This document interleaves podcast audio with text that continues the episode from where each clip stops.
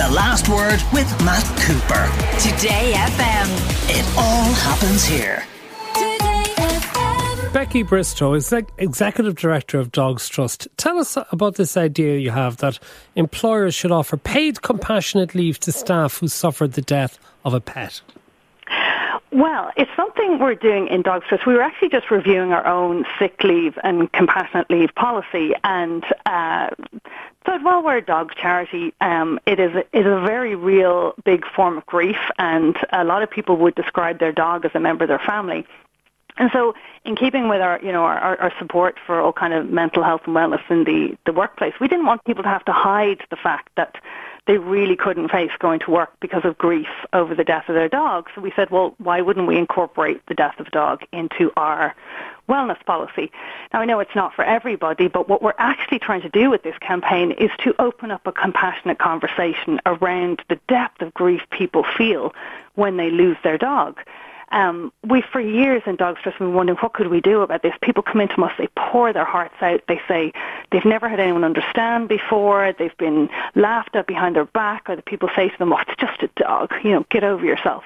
So our campaign is not it's hashtag not just a dog. So really, um, what we're doing today is not so much about is not all about employees you should give a day's paid leave. It's allow people to tell the truth about how they're feeling and not have to do like we used to do with other things in the past, whether it was mental health issues or a miscarriage, not having to hide it, being able to say, my dog has died, I'm absolutely devastated and I cannot come to work today. So it's more about the conversation and employers being compassionate than actually saying you should give a paid leave day. We understand that's not necessarily for everyone, but it would be great if people could actually open up and acknowledge the deep grief that they're feeling and not get laughed at.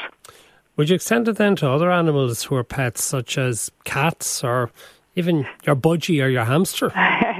Well, look, I have to be honest. That's that's up to an individual employer and the individual conversations. We obviously uh, our focus is dogs, so it's it's very much it. Like I say, it's not. It, we're not trying to be really this specific. It's really it's about compassion and understanding that the kind of grief and loss people can go through with a companion animal when they when they die. Yeah, because companion animals has become quite a thing, even on flights in the United States, isn't it? Bring your dog or your cat on board because people feel the need to have them as an emotional support or crutch.